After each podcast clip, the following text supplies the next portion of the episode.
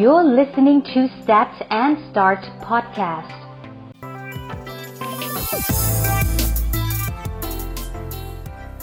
สวัสดีครับ ผู้ฟังทุกคนรายการ Stat and Start นะครับ วันนี้เป็นอีกวันหนึ่งที่คิดว่าน่าจะได้มีประโยชน์ แล้วก็มีเรื่องราวสนุกๆมาเตรียมคุยกันอีกแล้วนะครับ วันนี้สถิติที่สนใจเนี่ยจะเป็นเกี่ยวกับเรื่องของสัตว์เลี้ยง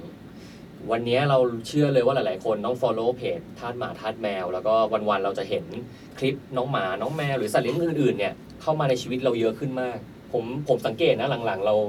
ดูในฟีด Facebook หรือไปดูใน Instagram เนี่ย สัตว์เลี้ยงมันแทบจะเข้ามามีบทบาทกับเราอยู่ตลอดเวลาแล้ว วันนี้ก็เลยไปเจอสถิติหนึ่งที่เกี่ยวเรื่องสัตว์เลี้ยงแล้วก็รู้สึกว่า เอ้ย เออ มันก็มีความใกล้เคียงกับสิ่งที่เรากำลังตั้งคำถามกับมันอยู่ ก็เลยอยากจะลองเอามาชวนคุยเป็นเทปนี้นะครับ ก็เป็น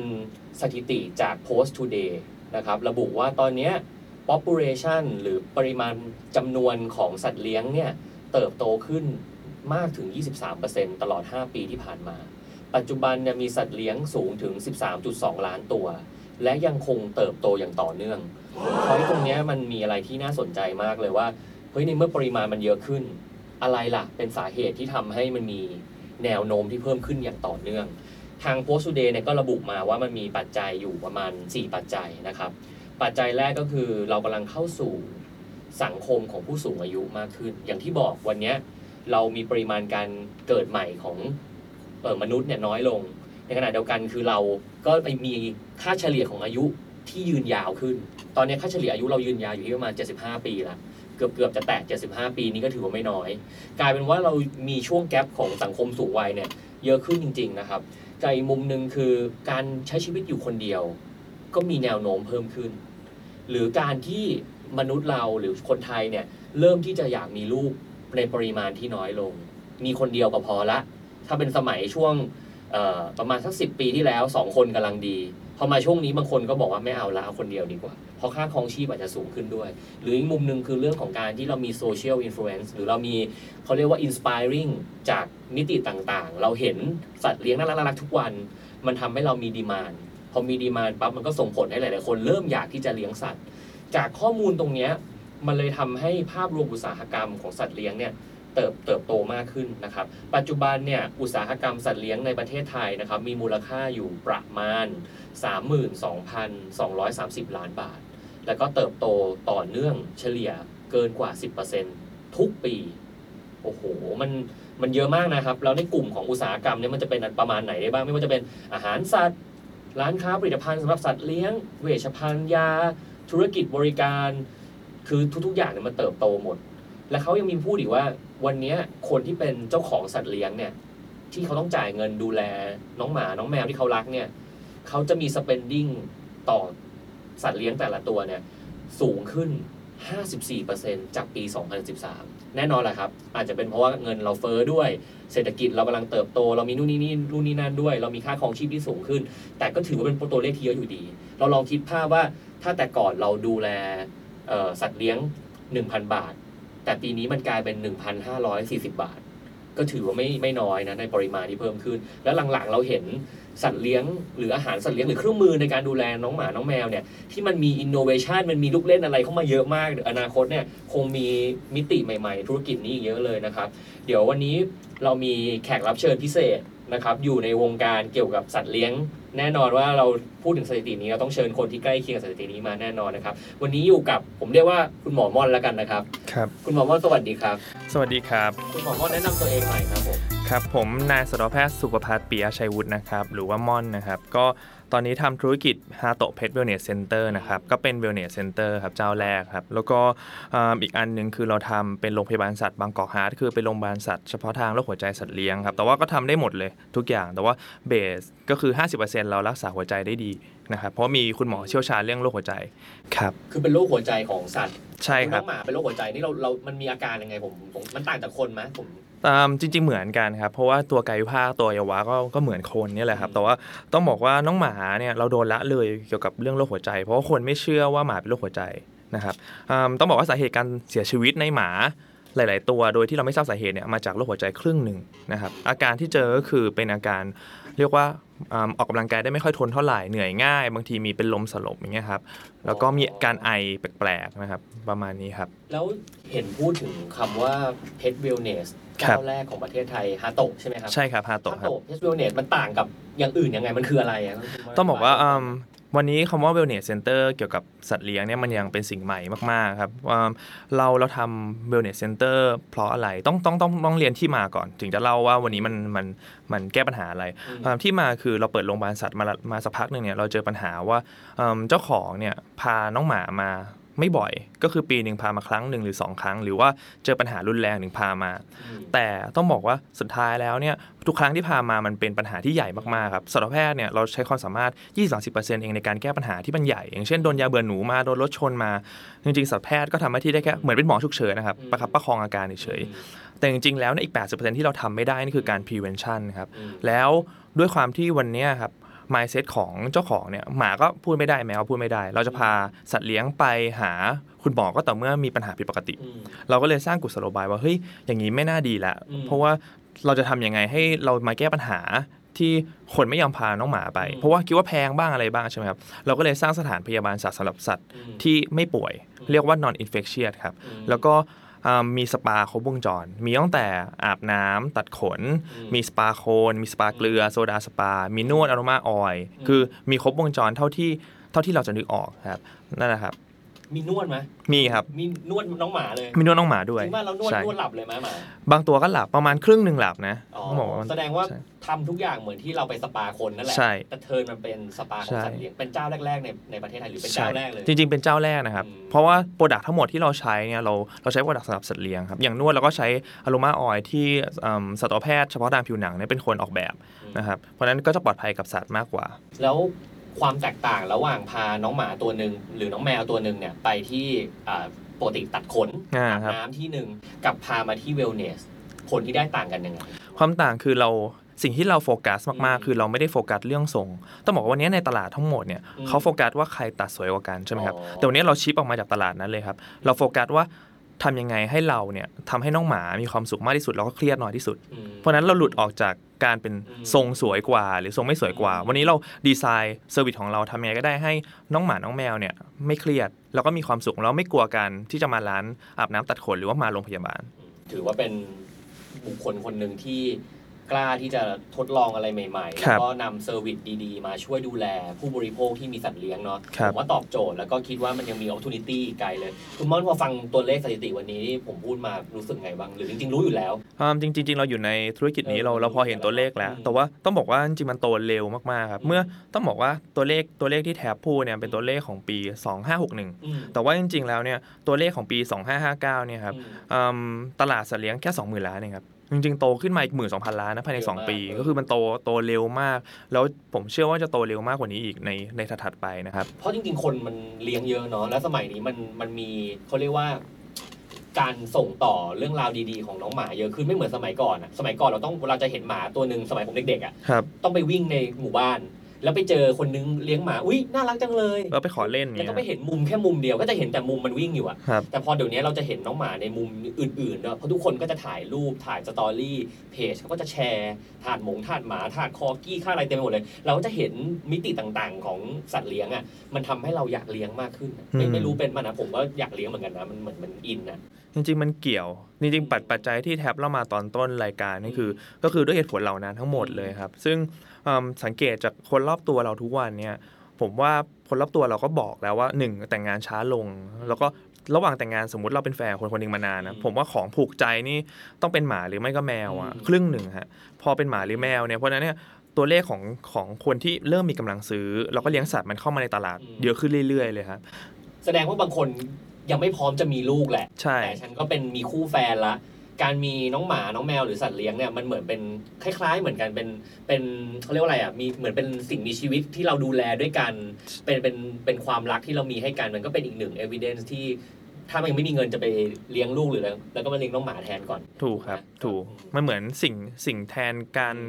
สัญญาใจด้วยนะเออผมว่าสัญญาใจใช่ไหมเราเห็นดาราหลาย ๆ คู่ตอนนี้เริ่มแบบ ไม่แต่งงานหรือว่าใช้วิธีซื้อน้องหมาแล้วก็มาเลี้ยงอืมคู่กันนะครับ เนี่ยตอนนี้มันมีตัวเลขหนึ่งคุณม่อนอยากชวนคุยหน่อยเขาบอกว่าไทยติดอันดับ 8 ของกลุ่มประเทศที่มีผู้เลี้ยงแมวมากที่สุด อันนี้ผมสงสัยมากผมว่าแต่ก่อนเนี่ย เมื่อตอนสมัยเรา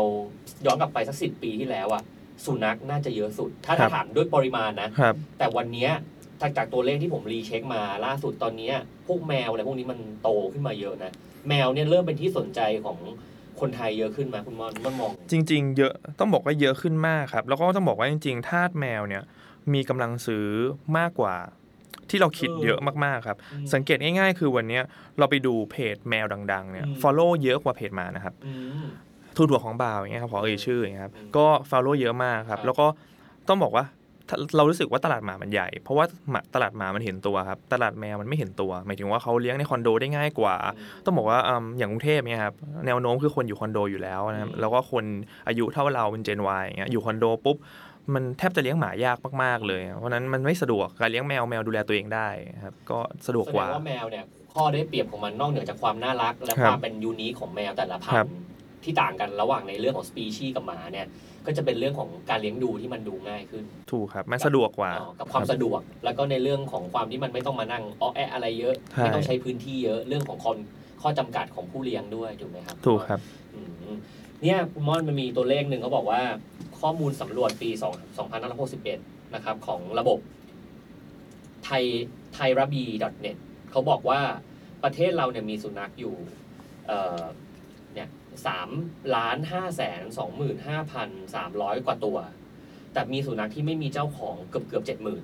ครับคุณม่อนมองตัวเลขนี้ยังไง จริง ๆ สุนัขที่ถูก abandon อะคือแบบว่าไม่ได้มีเจ้าของอะเยอะเหมือนกันเนาะแล้วก็หลาย ๆ ครั้งก็เป็นปัญหา ในในเรื่องของสาธารณสุขเหมือนกันนะจริง ๆ ผมผมเชื่อว่าตัวเลขนี้อาจจะมีการคลาดเคลื่อนนะครับ เพราะว่าเอิ่มต้องบอกว่า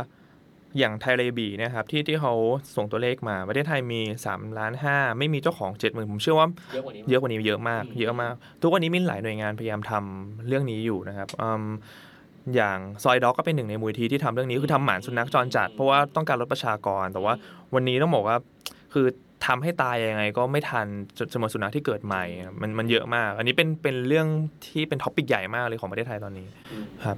กับอีกอันหนึ่งนะครับที่เราไปเจอมาผลงานวิจัยจาก Consumer Insight ผ่าน TMB Analytics ระบุว่าคนที่มีครอบครัวเนี่ยจะมีความสุขมากถึงมากมากมากถึง 60%น่ะที่มากกว่าคนโสด คนโสดเนี่ยจะมีความความสุขอยู่แค่ประมาณ 45% แต่การมีสัตว์เลี้ยงเนี่ยจะช่วยทดแทนความสุขที่หายไปตรงนี้ได้ มันเลยก็เป็นเหตุผลหนึ่งที่ทำให้หลาย ๆ ครอบครัวเนี่ยเลือกที่จะมีสัตว์เลี้ยงเพื่อมาทดแทนหรือคนโสดหลาย ๆ คนเนี่ยก็จะหาน้องหมาน้องแมวมาเลี้ยงเพื่อทดแทนความสุขคือ การมีสัตว์เลี้ยงเนี่ยมันช่วยเรื่องความสุขจริงไหมคุณม่อน อันนี้ผมเห็นด้วยนะครับเพราะว่าจริง ๆ ผมเองในฐานะสัตวแพทย์ผมก็แนะนำหลาย ๆ คนใกล้ตัวให้ให้เลี้ยงสัตว์นะครับหรือบางคนมีลูกเด็กเด็กแดงเงี้ยครับแล้วก็บอกว่าติดเกมมากเลยจริง ๆ การเลี้ยงสัตว์มันช่วยหลายเรื่องมากนะครับหนึ่งในนั้นก็เรื่องความรับผิดชอบนะครับอืมพอเราได้เริ่มมีความรับผิดชอบเนี่ยมันก็สร้างแรงบันดาลใจบางอย่างนะครับอืมแล้วก็เอิ่มผมเชื่อว่าวันนี้พอ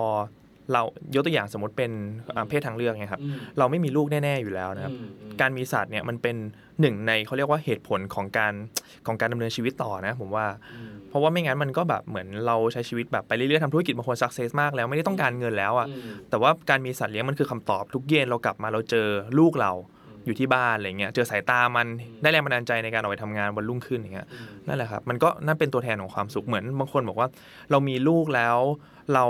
รู้สึกขยันทำงานมากขึ้นแล้วก็มีความสุขในชีวิตมากขึ้นเนี่ยน้องหมาน้องแมวทุกวันนี้โดนวาง position เป็นลูกไปแล้วนะครับทดแทนไปแล้วครับอืมคือจริงๆเนี่ยเลยเคยมีเคสหนึ่งของเพื่อนที่รู้จักกัน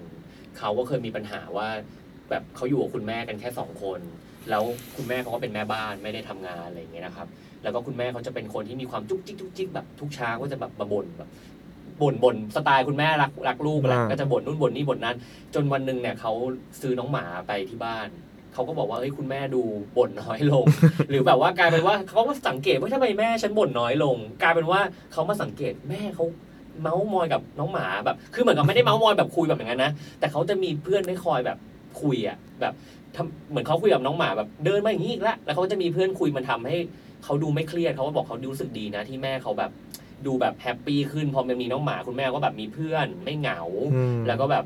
การที่บ่นๆอะไรเงี้ยก็จะลดน้อยลงอันนี้ก็น่าจะมีผลไม่มากก็น้อยนะอาจจะมีบ้างในเชิง จริง ๆ มีจิตวิทมียามีผลนะครับ แล้วก็อ่า ผมผมได้เจอลูกค้าที่เลี้ยงสัตว์เยอะเหมือนกันนะครับ มีคนนึงแล้วก็เป็นเคสที่น่าสนใจคือเขาบอกว่าจริง ๆ บ้านเขาไม่เคยเลี้ยงสัตว์มาก่อน แล้วก็พอเขาต้องทำงานในเมืองเนี่ยทำให้เขาต้องออกไปทำงานทุกวัน แล้วก็ต้องทิ้งคุณแม่ไว้คุณแม่เกษียณอยู่บ้านครับอืมคุณแม่เขาเป็นโรคซึมเศร้าครับอ๋อแล้วเขาเนี่ยเขาไปอดอปหมามาตัวหนึ่งครับอืมอายุ 10 ปีแล้วแล้วก็ป่วยด้วยนะครับเขาไปอดอปมารักษาจนหายเลย แล้วก็ไปอยู่กับคุณแม่ ทุกวันนี้หมาตัวนั้นคือแบบทำให้เขาบอกว่า เป็นจุดเปลี่ยนของครอบครัวเขาเลยครับ มันทำให้ครอบครัวเขาสมบูรณ์มากขึ้นเมื่อก่อนกลับไปเนี่ยคุณแม่ก็ไม่ค่อยพูดค่อยจาแล้วก็เป็นอัลไซเมอร์แล้วเริ่มหลงหลงลืมลืมๆแล้วก็อยู่บ้านคนเดียวไม่ได้ทุกวันนี้เขาบอกว่าคุณแม่เนี่ยเหมือนกลับมาเป็นเด็กอีกครั้งหนึ่งอะครับอืมก็คือความทรงจำเอ่ยแข็งแรงขึ้น ความทรงจำก็ดีขึ้น แล้วก็เหมือนกับมีเขาเรียกว่ามีตัวกระตุ้นนะครับเหมือนเขาเรียนรู้ไปกับน้องหมาด้วยทุก ๆ วันอะไรอย่างเงี้ยน้องหมาก็เรียนรู้ กับสังคมใหม่ๆ เขาก็เรียนรู้กับน้องหมาเหมืมัอนนเราก็เลยเรียนรู้ซึ่งกันและกัใช่ไปทั้งใช่สองฝ่ายใช่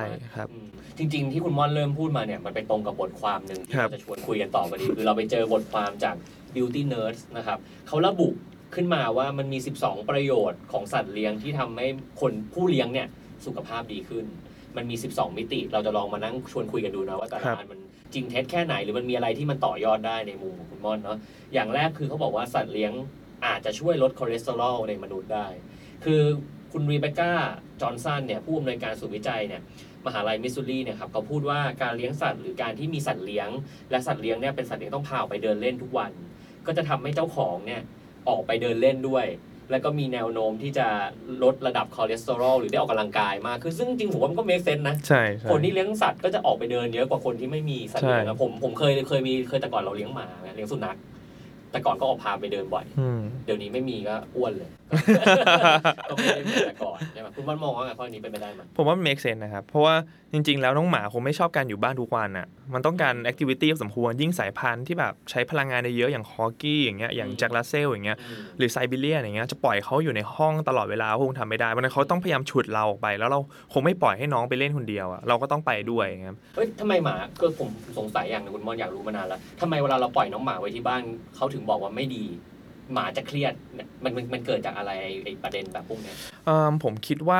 เหมือนกันนะลองคิดภาพหมา วันเนี้ยคนชอบคิดว่าหมาคือหมาครับอืมกลับกันคือลองคิดภาพหมาเป็นเด็กคนหนึ่งอะอืมแล้วปล่อยเด็กคนหนึ่งอยู่ที่บ้านเฉยๆไม่มีแอคทิวิตี้ให้เขาทำอะอืมผมว่านั่นแหละมันก็เป็นสภาวะความเครียดนะฮะอืมนั่นแหละครับ ก็จริง ๆก็มีหลายคนเนาะที่ยังคงเลี้ยงสัตว์เลี้ยงแล้วก็แบบ คือเรารู้แหละว่าทุกคนซื้อสัตว์เลี้ยงมาเลี้ยงอะรักหมดแหละอืมแต่อาจจะแบบไม่มีเวลาดูแลนี่ก็ก็อาจจะมีผลเหมือนกันเดี๋ยวเรามาคุยกันในคดีรับเทลต่อเนาะข้อที่สองเขาบอกว่า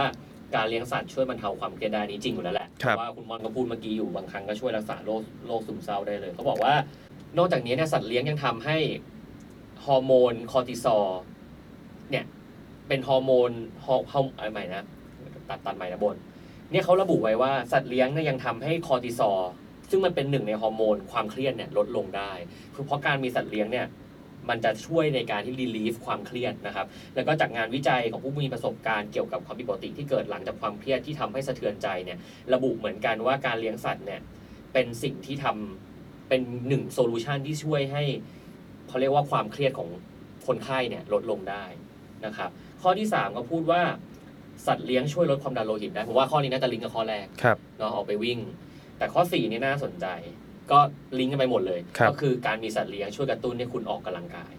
เขาบอกว่าการศึกษาพบว่าเจ้าของสุนัขเดินโดยเฉลี่ยต่อสัปดาห์ถึง 300 นาที ในขณะที่คนที่ไม่ได้เลี้ยงสุนัขเนี่ยเดินเพียง 168 นาทีนั้นก็จริงนะ ครับพวกเขาเนี่ยมีแนวโน้มจะตอบสนองต่อความต้องการออกกำลังกายมากขึ้นถึง 54%แสดงว่าการมีสัตว์เลี้ยงเนี่ยมันทำให้เราขยับเนื้อขยับตัวอืม มากขึ้นเนาะคุณม่อนมีมีอะไรเสริมไหม ผมคิดว่ามันมันคือทฤษฎีเดียวกับการดึงดูดความสนใจครับ อืมปกติแล้วพอเราไม่มีอะไรทำเนี่ยเราเดี๋ยวนี้เราทำอะไรดูทีวีกดมือถืออย่างเดียวใช่ไหมฮะพอมันมี ตัวดึงดูดความสนใจอื่นๆนะมี activity อื่นๆเนี่ยเราก็จะอยากไปทำมากขึ้นนั่นแหละครับข้อ 5 บอกว่าช่วยลดความเสี่ยงโรคหัวใจแล้วก็หลอดเลือดได้ก็คือลิงก์กันไปหมด ก็คือมันได้ทั้งหมดแหละคอเลสเตอรอลก็ลดลงอะไรอย่างนี้นะครับ ข้อที่ 6 บอกว่าสัตว์เลี้ยงช่วยป้องกันโรคภูมิแพ้ในเด็กได้อันนี่ผมแอบไม่ค่อยเชื่อนะตอนแรกที่ผมเห็น ก็ยังงงๆอยู่ว่าเฮ้ยมันช่วยอะไร แต่ว่าเขามีงานวิจัยบอกว่านะครับอันนี้เป็นการศึกษาที่ตีพิมพ์เกี่ยวกับคลินิก และการทดลองเกี่ยวกับโรคภูมิแพ้ในเด็ก ที่สัมผัสสัตว์เลี้ยง เขาบอกว่าถ้าเด็กเนี่ยสัมผัสสัตว์เลี้ยงก่อนอายุ 6 เดือนเนี่ยมีโอกาสน้อยที่มันจะพัฒนาเป็นโรคภูมิแพ้โรคจะโรคจมูกอักเสบ หรือโรคแพ้ผื่นคัน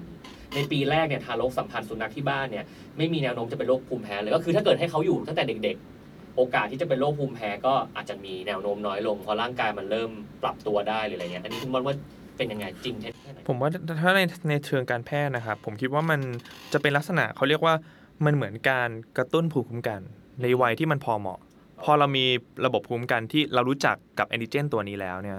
ร่างกายมันมันเคยชินแล้วมันคุ้นชินละมันเลยไม่เห็นว่านี่คือสิ่งแปลกปลอม เพราะฉะนั้นเนี่ยพอเราเจอในวัยที่โตขึ้นเนี่ยมันกลายเป็นคุ้นชินละคือคือเราอยู่ได้แล้วกับกับแอนติเจนแบบนี้ครับเราก็เลยไม่แพ้ครับแต่จริงๆเราก็มีหลายๆคนเนาะที่พอมีลูกเราก็จะแบบเอ้ยต้องแยกลูกกับน้องหมาหน่อยนึงอืมกลัวครับติดเชื้อนู่นเชื้อนี่ อันเนี้ยผมว่ามันก็แล้วแต่เคสมันก็คงไม่ไม่ได้ร้อยเปอร์เซ็นต์มาคุณมอนว่า ผมว่าอย่างแรกอาจจะต้องเข้าใจก่อนนะครับ ว่าวันเนี้ยมีโรคอะไรที่มันสามารถผ่าอ่าแพร่ระหว่างสัตว์ไปคนได้อืมอันนี้มันก็จะมีหลายๆโรคก็ต้องไปทำความเข้าใจกัน แต่ว่าถ้าในในประเด็นนี้อย่างเดียวที่เป็นโรคภูมิแพ้ผมก็ยังคิดว่ามัน make sense นะกับกับ topic นี้นะครับอืมครับ อะข้อ 7เขาบอกว่าสัตว์เลี้ยงช่วยลดอาการซึมเศร้าได้อันนี้ชัดเจนเลย อย่างเคสที่คคุรัณบ มอนเล่าเมื่อกี้ก็น่าจะมีผล ข้อ 8 นะครับเขาพูดว่าสัตว์เลี้ยงช่วยบรรเทาอาการปวดเรื้อรังได้เขาก็พูดกันว่าถ้าเกิดเรามีสัตว์เลี้ยงที่บ้านเนี่ยจะช่วยทำให้เราลืมอาการปวดเรื้อรังได้ง่ายขึ้น ก็มีอะไรให้ดูแหละจริงๆเวลาเราเจ็บปวด เรามีอะไรเพลินๆให้เรารู้จักอยู่อยู่กับมันเราก็จะมีฮอร์โมนที่ช่วย แล้วก็สัตว์เลี้ยงเนี่ยจะปล่อยฮอร์โมนเอ็นดอร์ฟินซึ่งเป็นฮอร์โมนเดียวกับที่ เราเวลาเราไปวิ่งอะแล้วเราเราได้ มันก็จะช่วยส่งให้คนที่อยู่ด้วยเนี่ยช่วยบรรเทาอาการปวดในเชิง ผมว่าน่าจะเป็นในเชิงของจิตวิทยานิดนึงด้วยเนาะไม่ใช่ในเชิงวิทยาศาสตร์อย่างหนึ่งนะครับ ข้อ 9 บอกว่าสัตว์เลี้ยงช่วยเรื่องความสัมพันธ์โอ้โหอันนี้โคตรจริงเลย อืม จริงไหมคุณม่อน จริงครับ คือมันมีบางคู่ที่แบบระหองระแหงแล้วก็เขาก็บอกว่าการมีลูกก็ช่วยให้ความสัมพันธ์ยืนยาวขึ้น แต่ถ้าสมมุติคุณยังไม่อยากจะมีลูก คุณก็ไปซื้อสัตว์เลี้ยงเอา มันก็จะเป็นสิ่งคือมันเหมือนทำให้เราโฟกัส มีจุดร่วมโฟกัสขึ้นมาใหม่ปะใช่ คุณม่อนเห็นด้วยคุณมองไง ผมผมผมเชื่อเรื่อง bonding ฮะอืมแล้ววันนี้เรากำลังพยายามทำเรื่องนี้อยู่ครับ อืม ผมเชื่อเรื่อง bonding คือสัตว์เนี่ยมันเป็นตัวสร้างพันธะระหว่างคนนะจริง ๆแล้วนะครับ แล้วจริงๆณวันนี้เมื่อก่อนเราคิดว่าลูกอะเป็นคนสร้างพันธะใช่ไหมเดี๋ยวนี้สัตว์เปลี่ยนสถานะแล้วเป็นแบบนั้นครับเป็น อืม คนสร้างพันธะระหว่างสิ่งต่างๆในบ้าน ระหว่างความสัมพันธ์พ่อกับแม่ ระหว่างแม่กับลูกพ่อกับลูกครับ นั่นแหละครับสัตว์เป็นเขาเรียกว่าตัวเชื่อมความสัมพันธ์ครับคือบางคนก็พูดว่าก่อนที่จะเลี้ยงไม่มีตอนสมัยก่อนไม่มีสัตว์เลี้ยงก็อยู่กันมานานๆไม่รู้จะคุยอะไรแล้วอ่าเหมือนเรื่องมันหมดคุยอ่าแบบเอ้ยฉันอ่าโทรมาเออถึงบ้านยังจบอืมแต่พอมันมีน้องหมาเข้ามามันมีสมาชิกใหม่เข้ามา ทุกวันมันมีความตื่นเต้นมันมี ambition มันมี growth ไปด้วยกันแต่มันมีวันข้างหน้าที่แบบอืมคืออยากจะเห็นน้องหมาโตขึ้นเรื่อยๆ อยากจะเห็นเขาออกมาเล่นหรืออะไรเงี้ยมันก็ทำให้ความสัมพันธ์มันแน่นแฟนขึ้นก็น่าจะมีส่วนเนาะครับข้อ10 สัตว์เลี้ยงช่วยควบคุมการเปลี่ยนแปลงของสุขภาพ เขาบอกว่าสามารถสัตว์เลี้ยงเนี่ยสามารถกระตุ้นพฤติกรรมของเจ้าของได้เป็นอย่างดี ซึ่งเป็นประโยชน์อย่างมากสำหรับผู้ป่วยที่เป็นโรคเบาหวาน สัตว์เลี้ยงบางชนิดสามารถช่วยลดระดับน้ำเออลดระดับน้ำตาลในเลือดได้อีกด้วย ก็ดีอันนี้ก็เป็นเรื่องของงานวิจัยนะครับ ข้อ 11 พูดว่าสัตว์เลี้ยงช่วยให้คุณรู้คุณค่าของตัวเองมากขึ้นเฮ้ยอันนี้ อันนี้น่าสนใจอืมอันนี้มันเหมือนแบบ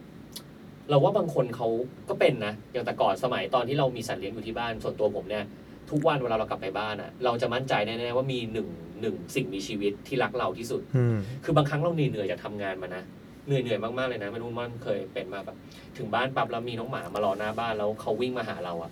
มันบางครั้งมันหายเหนื่อยนะอืมแล้วเรารู้สึกแบบเออเฮ้ยอย่างน้อยเรายังมีค่ากับ คนคนหนึ่งอะสิ่งมีชีวิตสิ่งหนึ่งอยู่อะซึ่งก็คือน้องหมาหรือสัตว์เลี้ยงเราเนี่ยแหละที่คุณมอนมองอืม ผมผมคิดว่ามีประโยคหนึ่งที่ทดแทนได้ก็คืออืมเขาบอกว่าไม่มีอะไรที่ซื่อสัตย์มากกว่าสัตว์เลี้ยงของคุณนะอืมนะครับไม่ว่าจะเป็นแฟนคุณเป็นความสัมพันธ์อื่นๆก็ตาม เพราะว่าผมผมใช้คำนี้มันคำว่า innocent ฮะอืมสัตว์เลี้ยงนี่ innocent พอ innocent ปุ๊บเนี่ยมันจะมีความผูกพันของความสัมพันธ์แบบที่ไม่มีเหตุผล แต่มนุษย์เนี่ยเป็นการผูกพันแบบความสัมพันธ์แบบมีเหตุผลนั่นแหละครับนั่นแหละคือคำตอบที่ทำไมน้องหมาเขาถึงรักเราได้แบบไม่มีเหตุผลเลย เราเจอเรากี่ครั้งเราทำอะไรผิดกับเขาเนี่ยเราเคยไปตีเขาเขาก็ยังรักเราอยู่อืมนะครับมันคือความรักแบบไม่มีเหตุผลครับอืมเออชอบชอบคำพูดนี้นะความรักแบบอินโนเซนต์ซื้อไหมฮะเป็นเออซื้อนะเป็นนิยามสมมตินะเราวันหนึ่งเราไปเปิดร้านขายขายสัตว์เลี้ยงนะครับอยากมีความรักแบบไม่มีเหตุเซผล innocent ซื้อเลยครับตัวละครับสองหมื่นแต่ผมรู้สึกอย่างนะเวลาเราไปพวกฟาร์มน้องหมาหรืออะไรเงี้ย มัน love เป็นเฟิร์สไซส์เหมือนกันนะ คือเวลาบางครั้งน้องหมาตอนเด็กๆอะมันหน้าตาเหมือนกันหมดเลยอืมคุณม่อนเวลาเราไปตามฟาร์มตามอะไรอืมเงี้ยเราจะเลือกตัวหนึ่งเราก็งงว่าแต่ละคนมันเลือกจากอะไร ผมว่ามันเลือกจากการ feeling ล้วนๆเลยมันเลือกจากการที่แบบ ตัวเนี้ยมันถูกชะตาหรือแบบเฮ้ยหน้าตาเวลามันหันมามองเรา หรือเวลามันคุยกับเรามัน ตัวเนี้ยมันต้องเป็นของฉันมันเหมือนเกิดมาเพื่อฉันอะไรเงี้ยไม่ไม่รู้ว่ามันเป็นไหมหรือมีคนมาเล่าให้ฟังจริงๆ ตอนนี้มีธุรกิจหนึ่งนะครับเขาเรียกว่าโคลนนิ่งน้องหมาเหรอ ใช่ก็คือเก็บเอา DNA ของหมาเนี่ยไปโคลนนิ่งที่เกาหลีใต้ครับตอนเนี้ยมีละเราก็มีประเทศไทยบางโรงพยาบาลเริ่มทำแล้วครับ ก็มันเป็นความรักที่เราบอกว่าเฮ้ยต่อให้มันแพงแค่ไหนอะหลักแสนหลักล้านเนี่ยเรายอมจ่ายเพราะเราอยากได้น้องหมาตัวเดิมเนี่ยคืนมา ปัญหาคืออะไรปัญหาคือวันเนี้ยครับสัตว์เลี้ยงเนี่ยอายุขัยน้อยกว่าเรา4ี่ถึงห้าเท่าอืมพอสี่ถึงห้าเท่าเนี่ยเขาต้องเกิดอีกห้ารอบอะเราเราถึงจะแบบหมดอายุขัยเราอะนั่นนั่นคือความเซนซิทีฟมากๆเลยอะเพราะฉะนั้นเนี่ยเขาก็เลยพยายามแฮ็ก พอไปแฮ็กทำไงทำไงก็ได้ให้เรามีน้องหมาตัวเดิมเลี้ยงไว้ตลอดชีวิตได้ไหมครับนี่คือสิ่งที่มนุษย์พยายามฝืนธรรมชาติอยู่แต่สำหรับผมก็คือหน้าตาเนี่ยเหมือนแน่ๆได้หน้าตาเหมือนเดิมเลยครับแต่อุปนิสัยมันก็จะมีบางอย่างที่แบบใช่ แต่คนเราก็จะมีความเชื่อไงว่า พอมันเป็นโคลนนิ่งปุ๊บเนี่ยทุกอย่างมันจะเหมือนเดิมแสดงว่าในเชิงพันธุกรรมสมมติเขามีปานอยู่ตรงหูข้างนี้ครับเขามีจุดอยู่ตรงนี้ เหมือนไปะเลย มันจะใกล้เคียงมากๆ ใกล้เคียงมากอ๋อๆใช่แต่ว่านิสัยก็ต้องอยู่ที่การเลี้ยงดูถูกครับเพราะว่าตัวหนึ่งนิสัยมันไม่ได้เกิดขึ้นตั้งแต่เดวันใช่ใช่แพงไหมคุณบอลอืมถ้าผมจำไม่ผิดน่าจะหลักล้านครับ หลักล้านใช่หลักมีล้าคนนยอมจ่ายมีครับมีคนยอมจ่ายโอ้มีคนยอมจ่ายแสดงว่าวันหนึ่งมนุษย์ก็ไม่แน่นะถ้าเกิดสัตว์จะโคลนถูกครับวันหนึ่งคือมนุษย์ก็โคลนได้คือวันนี้มันยังเซนซิทีฟเรื่องโคลนนิ่งมนุษย์อยู่เออแต่สัตว์มันยังเป็นอะไรที่แบบผมว่ามันมันยังหลบๆนิดนึงอะแต่ว่ามันยังพอทำได้ไม่น่าเกลียดแต่แสมาดกงว่าในเมืองไทยเริ่มมีเทรนด์พวกนี้มีครับเขาก็เขาก็ไปอืมเก็บ DNA ที่ไทยใช่ไหมครับแล้วก็ส่งไปที่เกาหลีใต้ให้ทำครับอ๋อเป็นโรงพยาบาลทำเป็นโรงพยาบาลทำใช่ครับเฮ้ยน่าสนใจมากครับเลยเออมันดูมีความว้าวแบบ ข้อ 12 บอกว่าสัตว์เลี้ยงจะทำให้ครอบครัวคุณใกล้ชิดมากขึ้น คือจริงๆ ภาพรวมของบทความเนี้ยมันก็ตรงตัวแหละ อืมก็ถ้าเกิดคุณมีน้องหมา คุณมีสัตว์เลี้ยง คุณก็มี activity กับสิ่งสิ่งหนึ่งมากขึ้น อืมซึ่งเป็น activity ที่คุณต้องดูแลเขาอาจจะวิ่งออกไปวิ่งเล่นกับเขาปานู่นปานี่คุณก็ได้ขยับร่างกายอืมมากขึ้น แล้วมันก็เป็นหนึ่งเครื่องมือในครอบครัว เป็นเขาเรียกว่า bonding นะที่คุณม่อนอืมพูดแบบมันเป็นเหมือนกับจุดรวมความสนใจ จุดรวมความรู้สึกกันได้ อันนี้ก็ไม่เลว แต่พออย่างนี้คุณมอนไหนๆเราจะมาคุยแบบนี้จะไปแค่นี้ก็ไม่ได้ครับ บางคนบอกเฮ้ยดูฟังแบบนี้ดีมากเลย ดูฟังรายการนี้จะไปเลี้ยงพรุ่งนี้เลย อยากเลี้ยงแล้ว อยากเลี้ยงเลย บางครั้งก็ไม่ไม่มั่นใจว่า เอ๊ะ ถ้าเราจะอยากเริ่มเลี้ยงสัตว์สักตัวหนึ่งครับ อะไรเป็นสิ่งเราต้องเตรียมตัว ครับอะไรคือจุดที่คุณต้องเริ่มคิดก่อนครับ ที่คุณจะเลี้ยงสัตว์ จริงๆประเด็นนี้เป็นประเด็นใหญ่มากเลยนะครับเพราะว่าถ้าย้อนกลับไปที่ตัวเลขเมื่อกี้ที่คุณแท็บเล่าตอนต้นรายการ ว่าเรามีสุนัขจรจัดอยู่ในตัวเลขประมาณ 6 7หมื่นใช่ไหมแต่หลักของจริงหลักแสนแน่นอนครับน่าจะเกินใช่หลักแสนหลักหลายแสนด้วยครับ นี่คือปัญหาของสิ่งที่เรากำลังจะเล่าต่อจากนี้ครับก็คือ วันเนี้ยคนเข้าใจผิดเกี่ยวกับการเลี้ยงสัตว์เยอะ คนก็เลยทิ้งน้องหมาถามถามว่าหมาจรจัดเกิดจากใครครับเกิดจากมนุษย์ที่เลี้ยงหมาอืมแล้วก็ไม่พร้อมแล้วก็ไปทิ้งวัด แล้วก็ไปทิ้งใน หย่อนตามทางข้างถนนอะไรอย่างเงี้ยหย่อนวัดหย่อนทำหน้าเซเว่นหรอเดี๋ยวนี้เราเริ่มเจอเราเริ่มเจอโหยพันธุ์สูงขึ้นเรื่อยๆ เราเจอไซบีเรียนที่เป็นหมาวัดนะอืมเราเจอพันธุ์อะไรแบบแปลกๆพันธุ์ดีๆเลยอะเพราะอะไรเพราะว่าต้นทุนของการเลี้ยงมันสูงมาก แล้วเขาไม่ได้ประเมินเขาคิดแค่ว่าวันนี้เรามีตังค์ในกระเป๋ายกตัวอย่างสองหมื่นห้าหมาตัวสองหมื่นเราซื้อละ คำถามคือเราไม่ได้ดูค่าเมนเทนแนนถ้าเป็นรถคือเมนเทนแนนน่ะถ้าเป็นน้องหมาคือค่าดูแลอะเราไม่ได้คิดเผื่อตรงนั้นนะครับอืมเพราะฉะนั้นโอเค ถ้าถามประเด็นนี้ก็คือมันมีหลายปัจจัยมาก ๆ ที่เราควรดูนะครับหนึ่งผมว่าสำคัญสุดคือความเข้าใจตัวเราเองว่าเราพร้อมแค่ไหน คือการเขาเรียกว่าการประเมินความพร้อมนะอืมของการเลี้ยงนะครับ เนี่ยคุณม่อนพูดมาก็มีบทความมาโอเค ต่ออีกแล้วแล้วผมเตรียมการบ้านมาเหมือนกันก็ก็นั่งคิดอยู่เพราะว่าเวลาเราเราเจอสถิติพวกนี้เราก็เริ่มสนใจเนี่ยมันก็จะทำให้เราไปค้นหาข้อมูลใช่ไหมครับ ก็เลยอยากรู้ว่าสิ่งที่มันควรจะเป็นเขาเรียกว่าจุดตั้งต้นในการพิจารณาก่อนจะเลี้ยงสัตว์มันมีกี่ปัจจัย ครับซึ่งเอ่อบทความจากคนท้อง .com เนี่ยเขาให้มาว่ามันจะมีประมาณ 5 ปัจจัย ครับ ปัจจัยที่หนึ่งเขาบอกว่าสถานที่อันนี้ก็ make sense ครับ สถานที่สมมติถ้าอยู่คอนโดอะถามคุณม่อนตรงๆ อยู่คอนโด เลี้ยงหมาตัวใหญ่ก็คงได้ไหมไม่ไม่ได้ครับ หมาหมาหมาตัวใหญ่มันมัน need พื้นที่ยังไงน้อยจริง ๆ หมาพันธุ์ใหญ่มันต้องการพื้นที่อยู่แล้วนะครับ ด้วยด้วยด้วยตัวเขาอย่างน้อยต้องมีการขยับตัวมีการเดินมีการอะไรอย่างเงี้ยครับจริง ๆ อยู่คอนโดสุนัขพันธุ์ที่เลี้ยงเหมาะกับการเลี้ยงคือสุนัขที่ไม่ค่อยมี activity เยอะ แล้วก็ไซส์เล็กอืม นะครับ เพราะว่าถ้า activity เยอะ อย่างเช่น เขาต้องการแบบ Jack Russell อย่างเงี้ยเลี้ยงในคอนโดไม่ได้เลยทำไมถึงไม่ได้ เพราะว่าฉันจะต้องการพื้นที่วิ่งอะคือพื้นฐานเขาพันธุกรรมเขาเป็นหมาไล่หนูไล่จับหนูอย่างเงี้ยเขาต้องการวิ่งไล่อะไรสักอย่างหนึ่งเขาต้องการออกกำลังกายในสนามหญ้าใหญ่ๆอะแต่เราเอาเขามาอยู่ในคอนโดแบบ สมมุติ 30 ตารางเมตรอย่างเงี้ยหมาหมามันคงแบบผิดธรรมชาติมากๆอย่างเงี้ยครับแสดงว่าบางครั้งก็ต้องยอมรับข้อจำกัดของสถานที่บ้าง ไม่ใช่ว่าใช่จะเลี้ยงพันธุ์นี้แต่สถานที่ไม่ได้ แล้วก็ยังฝืนเนาะซื้อเป็นปัจจัยหลักเลยนะผมว่าเป็นปัจจัยหลักนะครับ อีกมุมหนึ่งก็คือตัวผู้เลี้ยง ตัวผู้เลี้ยงเขาบอกว่าเป็นปัจจัยสำคัญคือความพร้อมของตัวคนที่จะเลี้ยงเนี่ยว่าครับคุณจะมีอีกหนึ่งชีวิตมาดูแล มันไม่ใช่เรื่องเล็กๆน้อยๆนะครับมันไม่ใช่เรื่องระยะเวลาสั้นๆ มันเป็น long term commitment ครับคุณม่อนมองไงเรื่องเรื่องปัจจัยนี้ ผมว่าเรื่องเรื่องนี้เจอบ่อยมากเพราะเมื่อกี้เราคุยเรื่องความสัมพันธ์ไปเออบางคนบอกว่าเป็นแฟนกันซื้อให้แฟนแล้วจะทำให้ความสัมพันธ์มันดีขึ้นใช่ไหมอืมแต่เขาลืมมองว่าวันที่เลิกกันหมาตัวนี้มันจะอยู่แบบไหนเออพ่อแม่แยกทางกันแล้วลูกอยู่ยังไงใช่ไหมครับเอออัอันนี้เป็นหนึ่งปัจจัยครับแล้วก็สำคัญมากๆคือ พอเราไม่ได้ประเมินความพร้อมของตัวเราอะวันเนี้ยเราคิดแค่ว่าเรามีเงินกี่บาท ซื้อหมาได้กี่บาท วันนี้ถูกลงเรื่อยๆเลยเพราะว่ามันมี breeding เองในบ้าน เราก็หาเงิน เช่น วันนี้ผมซื้อคอร์กี้มาตัวหนึ่งผมก็ไปซื้อคอร์กี้อีกตัวหนึ่งผมอยากขายของแล้ว ผมก็เอามาผสมพันธุ์กันบางที inbreed พี่ breed น้องเป็นคอกเดียวกันอืมเกิดยีนด้อยมาอืมอันเนี้ยคือปัญหาแล้วก็เราก็ขายตัวที่มีพันธุกรรมด้อยไป อย่างคอร์กี้อย่างเงี้ยจุดด้อยคืออะไรจุดด้อยคือคอร์กี้พอเริ่ม inbreed เนี่ย จะมีปัญหาเรื่องข้อสะโพกตื้น พอตื้นปุ๊บเนี่ยน้องจะเจ็บขาเร็วมากๆเขาเดินแทบไม่ได้เลยบางตัว 6 เดือนเดินไม่ได้แล้วต้องพาไปผ่า ค่าคอร์กี้สมมติห้าหมื่นค่าผ่าอีกห้าหมื่นกระเป๋าตังค์เราเตรียมเตรียมไว้ตอนแรกมีแค่เจ็ดหมื่นไม่พอเราเฮ้ยทำไมเราต้องเลี้ยงคอร์กี้วะเราไม่ไม่ได้แล้ว นี่คือการยังยังไม่เข้าใจว่าความเสี่ยงของแต่ละสายพันธุ์คืออะไร แสดงว่าจริงๆความพร้อมมันไม่ใช่แค่เรื่องของเวลาที่มีให้ครับแต่มันเป็นเรื่องของเขาเรียกว่าเขาเรียกว่าเงินทองมาแหละด้วยค่าครับเลี้ยงดูมันเพราะว่า การเลี้ยงดูสัตว์มันมีฟิกคอร์สรายเดือนสำคัญมากผมว่ามันไม่ได้เป็นเหมือนสิ่งของที่ซื้อมาแล้วไม่ต้อง maintenance นะเขามีชีวิตเขาต้องกินครับข้าวเขาต้องอาบน้ำเขาต้องตัดขนถูกไหมใช่บางครั้งเงินไม่พอก็ไปลงกับน้องหมาบอกว่าอะงั้นเดือนนี้มึงอาบน้ำน้อยหน่อยแล้วกันอย่างเงี้ยมีไหมมีปะก็คือผมว่าหนักมาก ๆ เลยผมว่าคือเป็นเรื่องเขาไม่เข้าใจว่า แค่เรื่องไซส์อะครับไซส์เล็กกับไซส์ใหญ่อะอืมค่าเขาเรียกว่าการดูแลไม่เหมือนกันอืมเหมือนเรามีลูกตัวโตกับลูกตัวเล็กเนี่ยอืมอาหารต่อวันไซบีเรียนกินกับเชื่อว่ากินก็คงไม่เท่ากันใช่ไหมวันหนึ่งต้องจ่ายค่าอาหารเท่าไหร่อย่างเงี้ยไปโรงพยาบาลทีหนึ่งยา หรือว่าการวางยาสลบเนี่ยคุณหมอคิดตามน้ำหนักตัวอยู่แล้วเพราะฉะนั้นก็ไม่เท่ากันอืมเชื่อว่าอาจจะหลักพัน พอเป็นไซบีเรียนโกลเด้นก็หลักหมื่นอะไรเงี้ยครับ อันนี้คือคือสิ่งแรกที่ที่ต้องต้องคิดเลยนะครับ เอ๊ะอย่างแมวอย่างหมามันมีไซส์เล็กไซส์ใหญ่ แมวมันมี แบ่งไซส์มั้ยแมวก็มีแต่ว่าส่วนใหญ่แมวไซส์ใกล้กัน อยู่นี้ที่เลี้ยงก็ตัวประมาณใกล้ๆกันหมด ยกเว้นที่ใหญ่มากๆมีเมนคูนอย่างเงี้ยเมนคูนก็เป็น 10 โลก็มีอันนั้นจะใหญ่ไปเลยนะครับ แต่ครับแต่แมวมันดูเขาเรียกว่าอะไรอะแมวแมวมันดูมีความเป็นปักเจกของนิสัยแมวอยู่ถูกไหมเพราะฉะนั้นการจะเลี้ยงแมวก็ต้องเข้าใจเขาว่า คุณจะมีรอยข่วนที่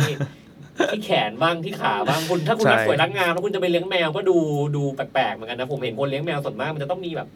แม่งโดนแมวข่วนมาอะไรอย่างเงี้ยเป็นไหมเป็นปกติ เป็นเรื่องปกติครับเออ เขาเรียกว่าเป็นเหมือนรอยสักประจำตัวคนเลี้ยงแมว แสดงว่าถ้าคุณจะมาหวังว่าเลี้ยงแมวจะไม่โดนอะไรเลยงั้นคุณก็ต้องใส่เกราะเหล็กใส่ชุดคุณต้องเปลี่ยน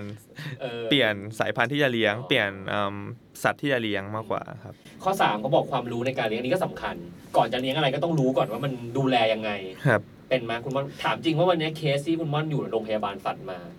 มีหลายเคสมากี่เปอร์เซ็นต์สมมติคร่าวๆ ที่เอาจริง ๆ มันเกิดจากการดูแลที่ไม่ไม่มีความรู้จริงแล้วเลี้ยงดูผิด จริงๆ อยากจะบอกว่า 99%แต่จะน่าเกลียดไปนิดนึงบอกเขาว่าว่า 80 แล้วกันๆคือ80เปอร์เซ็นต์ของ80%สัตว์ที่ป่วยมันมาจากการที่คนเลี้ยงไม่รู้ไม่เข้าใจใช่ คือมันต่างกันคือวันนี้เอาเรื่องง่าย ๆ มากๆเลยนะครับ คือเรื่องหินปูนอย่างเงี้ยในสัตว์เลี้ยงนะครับ คือวันเนี้ยเรามีหินปูนเราสองกระจก เราบอกเฮ้ยสมมติเราเป็นเด็กเราบอกคุณพ่อมีหินปูน หรือคุณแม่ก็จะเช็คฟันใช่ไหมครับแต่น้องหมาเนี่ยไม่เหมือนกันอืมคำถามคือจะมีกี่คนที่เคยเปิดดูฟันซี่สุดท้าย ของหมาเพื่อดูหินปูน ผมว่ามีน้อยมากเลยนะที่จะทำแบบนี้ฮะอืมบางคนเมื่อกี้ได้ได้เจอคนในออฟฟิศเขาบอกว่า 6 ปีแล้วหมา6ปีแล้วเขายังไม่เคยเปิดช่องปากหมาดูเลยอะไม่รู้ด้วยว่ามีหินปูนไหมแต่ไม่เคยแปรงฟันเลยนะ อย่างเงี้ยครับโอ้โหโหดมากเลยนะใช่ฟันลไม่เคยแปรงฟันน้องหมาเลยนะครับอืมนั่นแหละคือถามว่านี่เป็นเรื่องนี่เป็นเรื่องปกติไหมผิดปกติแน่ๆแต่เป็นเรื่องปกติในสังคมไหมเป็นเรื่องปกติในสังคม เป็นเรื่องที่คนส่วนใหญ่คิดว่าก็เป็นแบบนี้คือความเข้าใจผิด นั่นแหละครับ คือบางครั้งมันเป็นเรื่องของภาระเนาะใช่ บางคนอะ เราเราว่าบางครั้งอะ การที่มีหมาตัวหนึ่งแล้วเรามีเวลา 24 ชั่วโมงอะ การจะดูแลเขาจริงๆมันใช้เวลาเกือบเกือบผมถ้าผมเข้าใจถูกนะไม่รู้คุณม่อนถูกป่ะแบบอย่างน้อยต้องมีแบบชั่วโมงหนึ่งต่อวันหรือจริงๆอาจจะมากกว่านั้นนะในการที่จะแบบนั่งผัดขนเขาหรือใช่ ไปเล่นกับเขาหรือแป้งฟงแป้งฟัน พวกเนี้ยมันบางครั้งคนก็ละเลยเพราะไม่มีเวลาหรืออะไรอย่างเงี้ยถูกไหมถูกผมว่าหลาย ๆ คนเลี้ยงหมา เพราะว่าคิดว่าน้องหมาเนี่ยเป็นเพื่อนเล่นแก้เหงา แล้วก็หน้าที่เราคือให้อาหารมัน คือจริง ๆ ไม่ใช่นะ ต้องบอกว่าวันนี้สมมติคุณมีลูกคนหนึ่งอะแล้วคุณแค่ให้อาหารเขาอะหมดหน้าที่คุณหรือเปล่า หมาเหมือนกันเลยครับ นั่นแหละ หมาหมาเขามีเขาเรียกว่า day in a life เขาอะก็มีเหมือนกันที่เขาต้องการ activity ต้องการความสัมพันธ์ต้องการการเล่นนะครับไม่ได้ให้เราแบบกดมือถืออย่างเดียวแล้วให้เขามาอยู่ข้างๆอย่างเงี้ย ครับ ก็ถ้าเกิดคุณไม่อยากให้เขาเล่นด้วยก็ไปเลี้ยงปลาทอง ใช่ ใช่ปะ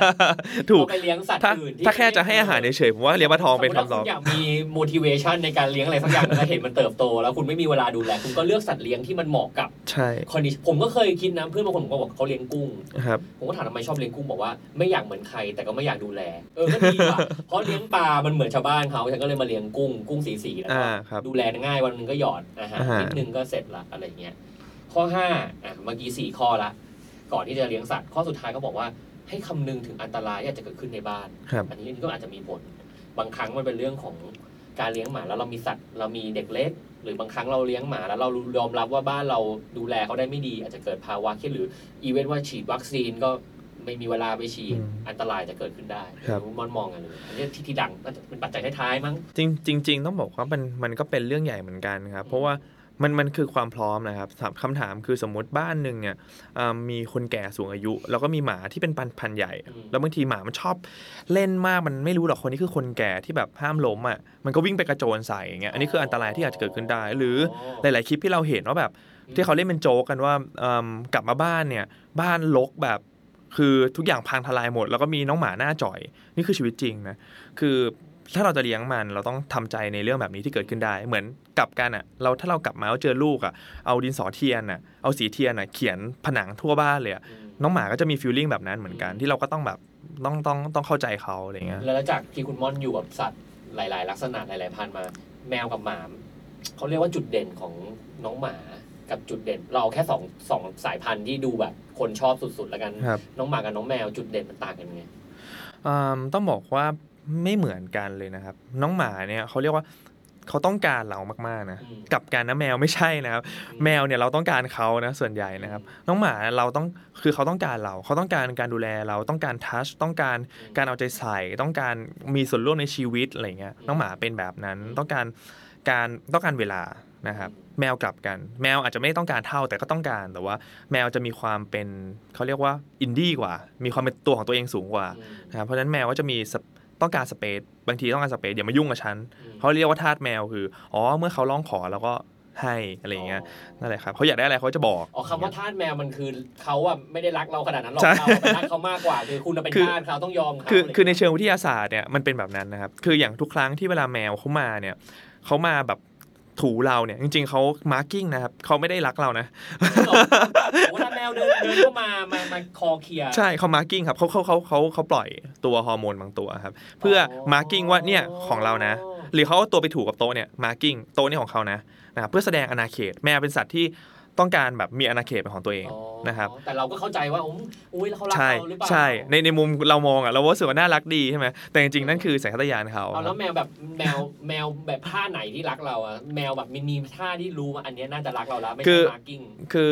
เรียกเรียกว่าความสุขละกันครับก็คือวิธีดูก็คือถ้าแมวแบบส่ายหางนะครับกระดิกหางเนี่ยอันนี้อันนี้คือความสุขเวลาแมวมีความสุขใช่อ๋อใช่จริง ๆ การสังเกตแมวหรืออะไรพวกการสังเกตอาการหรือพฤติกรรมของสัตว์เลี้ยงเนี่ยก็เป็นสิ่งสำคัญนะ ทั้งในการบ่งบอกว่าเอ้ยเขาเปลี่ยนเขามีอะไรผิดปกติหรือเปล่า หรือว่าเขาต้องการอะไร เพราะเขาพูดไม่ได้เหมือนเราใช่ครับอย่างที่คุณม่อนบอกว่าสัตว์เลี้ยงเขาพูดไม่ได้ แต่ถ้าเราเข้าใจเขาเราศึกษาเขาก็จะทำให้เราอยู่กับเขาได้ได้ดีขึ้น จริง ๆ อันนี้เป็นเรื่องสำคัญมากครับ เพราะว่าจริง ๆ แล้วหลาย ๆ ปัญหาที่เกิดเนี่ยต้องบอกว่าเกิดจากการละเลยนะครับ คือจริง ๆ แมวเนี่ยซีเรียสกว่าหมาครับ คือตามหลักวิทยาศาสตร์แล้วเนี่ยน้องแมวเนี่ยเขาจะ สมมติฟังก์ชันของร่างกายครับ loss 90%เขาจะแสดงอาการอืมไม่เหมือนหมา หมาจะสำออยกว่า เพราะฉะนั้นหมาจะบอกอาการเร็วกว่าบางทีเบื่ออาหารก็ก็เริ่มรู้แล้วเริ่มไม่กิน เริ่มรู้แล้ว เริ่มวันนี้ดูซึมๆรู้แล้วหมาจะเขาเรียกว่าแสดงออกชัดกว่า แต่แมวเนี่ยในในสิ่งแวดล้อมเขาเป็น carnivore เขาเป็นผู้ล่า ผู้ล่าเนี่ยห้ามอ่อนแออืมเพราะไม่งั้นโดนฆ่าใช่ไหมครับพอผู้ล่าห้ามอ่อนแอเนี่ยเพราะฉะนั้นเขาเนี่ยจะแสดงความแข็งแรงของตัวเองตลอดเวลาเอ่อ มีหลาย ๆ คนบอกว่าอย่างเรื่องไตเรื่องง่าย ๆ เรื่องไตเนี่ยน้องหมาแสดงอาการชัดกว่าอย่างแมวเนี่ยเขาจะแสดงอาการทีหนึ่งนะคือไตนี่คือ loss ไปเป็นไตระยะท้ายๆแล้วอย่างเงี้ยคือแก้ไม่ได้แล้วน้องหมาถ้าเห็นอาการบางตัวเนี่ยบอกได้แล้วว่าเออยังรักษาทันแมวเนี่ยไม่ได้ เพราะฉะนั้นสิกแนลไม่เหมือนกันใช่ใครสังเกตได้ใกล้ชิดกว่าก็จะแก้ปัญหาได้เร็วกว่าเอ้ยอย่างนี้ปรึกษาหน่อยผมผมมีความสนใจอยู่ว่าเฮ้ยถ้าวันนี้สมมุติ เออเรากำลังคุยกันอยู่ในเลเวลที่ว่าประชากรของสัตว์เลี้ยงเนี่ยมันเพิ่มขึ้น ครับ เยอะมากๆ จริง ๆ มันก็มีโอกาสทางธุรกิจ เกี่ยวกับสัตว์เลี้ยงเยอะมากเลยนะ ผมว่าไม่ wellness อาจจะเป็นทางหนึ่งครับ แต่จริงๆมันยังมีมิติอื่นๆ ผมเห็นเดี๋ยวนี้มันมีของเล่นสัตว์เลี้ยงที่มันประหลาดประหลาดๆอะ มันมีบ่อน้ำพุบ่อให้น้ำอืมมีเครื่องให้อาหารหมา auto ใช่ มีแล้วเขาเริ่มเอาอินโนเวชันเอาเริ่มความเป็นแบบความล้ำมาเล่นกันแล้วปัจจุบันนี่คุณม่อนมองไงตลาดมันโตได้อีก ผมว่าตลาดสัตว์เลี้ยงยังโตได้อีกเยอะครับ วันนี้ตลาดสัตว์เลี้ยงโต 2 digit นะครับ ทุกอืมปีติดต่อเนื่องกันแล้ว ผมเชื่อว่า มันก็ยังเป็นแบบนั้น เทรนด์คือเป็นเทรนด์ขึ้นแน่ๆ วันนี้ทุกธุรกิจเนี่ยโตอืมผมว่า 5%ก็เก่งแล้วครับตลาดสัตว์เลี้ยงโต 10%น่าจะเป็นตลาดเดียวด้วยซ้ำในตลาดตอนนี้นะครับอืมยังมีอีกหลายธุรกิจมากๆที่น่าสนใจ เพราะว่าจริง ๆ มันมันไปแก้ pain point ของของประชากรนะครับ คือวันนี้ประชากรสัตว์มันเยอะขึ้น มันจะมี pain point ต่างๆ เต็มไปหมดที่เกิดขึ้น วันนี้เครื่องมือหลายอันเริ่มโผล่ขึ้นมา ช่วงนี้ที่ฮิตมากๆ คือเขาเรียกว่าห้องน้ำแมวอัตโนมัติอืมอันเนี้ยฮิตมาก คือ วันนี้เราต้องมานั่งเก็บอึแมวทุกวันมีกระบะทรายแล้วต้องมาโกย ถ้าถ้าทาสแมวฟังเนี่ยจะหลับตาเห็นภาพเลยก็คือ จะต้องมีกระบะทรายอันหนึงอืมมีเสียมอันหนึง เป็นเสียมพลาสติกเอาไว้โกยอึแมวมาใส่ถุงเอาไปทิ้งอะไรอย่างเงี้ยครับแล้วอึมันก็จะไปจับกับตัวตัวทราย มันก็จะแบบโอเคกลิ่นไม่ค่อยแย่เท่าไหร่แต่วันนี้มีเครื่องอัตโนมัติแล้วเขาจับจากน้ำหนักเงี้ยแมวปวดอึปุ๊บเราสอนให้เขาเข้าห้องน้ำอัตโนมัติ เขาไปเหยียบปุ๊บ มันจับดีเทคได้แล้วว่ามีน้ำหนักเข้ามา พอลงปุ๊บ มันจะมีที่กวาดอัตโนมัติลงเลยอะไรอย่างเงี้ย นะครับ จริง ๆ อนาคตมันน่าจะมีอะไรอีกเยอะเลยนะ ผมมองว่าสมมติเราเรากำลังคุยอยู่กับ IoT หรือครับ device อะไรหลาย ๆ อย่างครับที่มันเข้ามามีบทบาท อย่างไอประเด็นเรื่อง Signal ที่คุณบอลบอกว่า เฮ้ย เราไม่รู้อะแต่ถ้าเรามีพวกอย่างเดี๋ยวนี้ Apple Watch หรืออะไรมันเริ่มอ่าจับสัญญาณอ่าชีพจรได้จับอ่าแล้วผมว่ามันเริ่มมีในเมืองนอกแล้วนะใช่ใช่เอามาห้อยเป็นปลอกคอแทนใช่หรืออะไรเงี้ยก็ทำให้เราดูผ่านแอปพลิเคชันใช่ได้ว่าน้องหมาน้องแมวเป็นยังไงนู่นนี่สตาร์ทอัพก็มาทำเกี่ยวกับเรื่องธุร เขาเรียกอุตสาหกรรมสัตว์เลี้ยงเยอะอยู่เหมือนกันนะ เยอะมากครับ ตอนนี้สตาร์ทอัพมีสตาร์ทอัพสัตว์เลี้ยงเกิดขึ้นเรื่อยๆเลยครับ ประกันสัตว์เลี้ยงตอนนี้ก็เริ่มมาเจ้าใหญ่ก็ลงมาทำแล้วครับ ประกันสัตว์เลี้ยงก็อืมก็เริ่มมา เพราะว่าวันนี้ประชากรมาประกันก็ตามมาใช่ไหมครับอ่าสถานพยาบาลอันนี้ไม่ต้องห่วงเดี๋ยวนี้สถานพยาบาลสัตว์เหมือนเซเว่นนะเดินเจอเซเว่นก็เจอโรงพยาบาลสัตว์เจอคลินิกเหมือนกันนะครับอืม หรือไม่ว่าจะเป็นเอิ่มเครื่องแต่งกายเดี๋ยวนี้ล้ำมาก ๆ ก็มีเป็นแบรนด์แฟชั่นแบบราคาดีๆ เลยนะครับก็มีนะครับหรืออุปกรณ์ไฮเทคตอนนี้แบบพวกไม่ว่าจะเป็น G GPS ที่แบบ tracking น้องหมาน้องแมวกลัวเขาหายเงี้ยก็เป็นปลอกคอป้ายชื่อข้างหลังอืมสลักเป็น GPS ก็คือ tracking ได้เวลาหายก็สามารถดูเหมือนไฟล์ใน iPhone เลยอะไรอย่างเงี้ยครับอันนั้นมันเป็นมิติของพวกอุปกรณ์แกจ e t ครับจริงๆอีกมิติหนึ่งที่หูสำคัญมากเลยนะ คือมิติของ อินฟลูเอนเซอร์เกี่ยวกับอ่า เรื่องสัตว์เลี้ยงเยอะมาก ใช่ บางครั้งบางคนเป็นช่างตัดสัตว์เลี้ยงอะ ตัดไปตัดมาคุยกับหมาไปคุยกับหมามาดังเลย แล้วก็มีคน follower เยอะมาก แล้วคก็รับเป็นเป็นเป็น engagement rate ก็สูงด้วยครัสูงกว่าบางเพจที่ทำคอนเทนต์แทบตาย อันนี้ไม่มีอะไรเลยก็คือ ฉันนั่งตัดน้องหมาก็หมาก็ขู่ฉันก็นั่งคุยกับหมาอะไรคือกลายเป็นว่ามันก็เป็นอีกหนึ่งช่องทางอาชีพ ที่เป็นมีรายได้แล้วก็บางครั้งก็เป็นเขาเรียกว่ากลยุทธ์ทางการตลาด ของหลาย ๆ ร้านเหมือนกันนะ คุณม่อนมองไงเรื่องนี้จริงๆคุณแฮปเปิดเรื่องนี้มาดีมากเลยครับ เพราะว่าเอิ่มต้องบอกว่าวันเนี้ยครับเอิ่มตลาดของเพจเนี่ยมันค่อนข้างตลาดของอินฟลูเอนเซอร์ของสัตว์เลี้ยงมันค่อนข้างโตมาก เพราะอะไร วันเนี้ย engagement จากตัวเลขสถิตินะครับ engagement ของสัตว์เลี้ยงเนี่ยเป็นเบอร์หนึ่งนะครับ เราลองคิดภาพเอาง่ายๆคือ เราลองลงรูปตัวเองนะอืมแล้วลง Facebook ได้ engagement ประมาณหนึ่งลองรูปเราอะอุ้มหมา engagement จะเปลี่ยนทันที เพจก็เหมือนกันครับ วันนี้เพจหลาย ๆ เพจเกิดขึ้นเร็วมาก บางคนเนี่ยเป็นแสน follower เนี่ยภายในเวลาไม่ถึงสัปหนึ่งสัปดาห์ มีอันหนึงที่เป็นไวรัลมาก ๆ ที่เขาไปเอาหมาจรจัดแล้วก็ถ่าย หรือช่วงนี้คุณแน็กชาลีที่กำลังฮอตมาก ๆ เล่นกับสัตว์อันนั้นอันนั้นเลี้ยงหลายอใช่ย่างนะใช่ คือคือวันนี้อินฟลูเอนเซอร์ที่เกี่ยวกับสัตว์มันโตมากเพราะคนเขาสนคือคือผมว่าสัตว์เลี้ยงมันเป็นอะไรที่แบบ ทลายทลายกำแพงอะคือคนเห็นสัตว์ก็ยิ้มได้อะไม่ว่ามันคือสัตว์มันตลกด้วยตัวของมันเองอยู่แล้วอะครับเพราะฉะนั้นเนี่ยมันเลยสร้าง engagement ที่ดี แล้วก็เลยกลายเป็นธุรกิจได้ครับ จริง ๆก็มีตัวอย่างหนึ่งนะที่จะเป็นช่วงสุดท้ายแล้วของรายการวันนี้วันนี้คุยกันยาวอยู่เหมือนกันครับคือพอยต์ของมันคือบางครั้งเราทำธุรกิจหรือเรามองหาโอกาสในอุตสาหกรรมของเรื่องต่างๆเนี่ยเราก็ต้องใช้ความเข้าใจ เราถึงบอกเราเข้าใจผู้บริโภค จริง ๆ ในเรื่องของสัตว์เลี้ยงเนี่ย มันก็คิดได้สองมิติ มันไม่ได้เหมือนธุรกิจอื่นที่มันเป็นระหว่างคนกับอย่างอื่น แต่อันนี่มันเป็นระหว่างคนกับสัตว์เลี้ยง มันก็ต้องเข้าใจทั้งตัวสัตว์เลี้ยง พฤติกรรมของเขา แล้วก็เข้าใจพฤติกรรมของผู้เลี้ยง แล้วถ้าเราสามารถจะเจอ opportunity ได้ ผมยกตัวอย่างงานหนึ่งได้รางวัลคานส์ที่ผมชอบมาก ๆ ก็คือเป็นงานของคิดเออถ้าผมเข้าใจถูกเป็นของ pedigree อืมที่เขามองว่าเขาไปเจอเพนพอยต์ว่าคนน่ะมีปัญหาเวลาถ่ายต้องการจะถ่ายรูปกับสัตว์เลี้ยง คือปัญหาหลักสุดคือจะเซลฟี่กับสัตว์เลี้ยงแต่สัตว์เลี้ยงไม่ยอมมองกล้อง อืม เขาจะชอบเอาเหล่ตาไปทางอื่น แล้วมันไม่ได้รูปที่ต้องการต้องไปเอา